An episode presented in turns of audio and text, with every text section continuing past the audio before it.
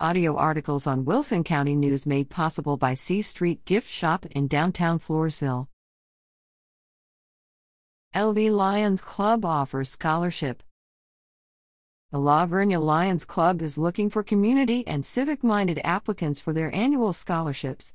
The club believes while it is extremely important to achieve academic excellence and obtain one's personal goals, it is also important to give back to those less fortunate along the way. This scholarship fund has been set up to help students who have demonstrated that they truly understand the motto we serve. To qualify, a student must be a graduating high school senior living within the La Vernia Independent School District, have plans to attend a two or four year accredited post secondary institution or training in a career trade school. Complete the application attaching service projects, both within and outside school, and extracurricular activities write an essay describing how he or she has demonstrated a commitment to community service. Include a letter of recommendation from a person who is knowledgeable about the student's service activities. Deadline to apply is April 12th.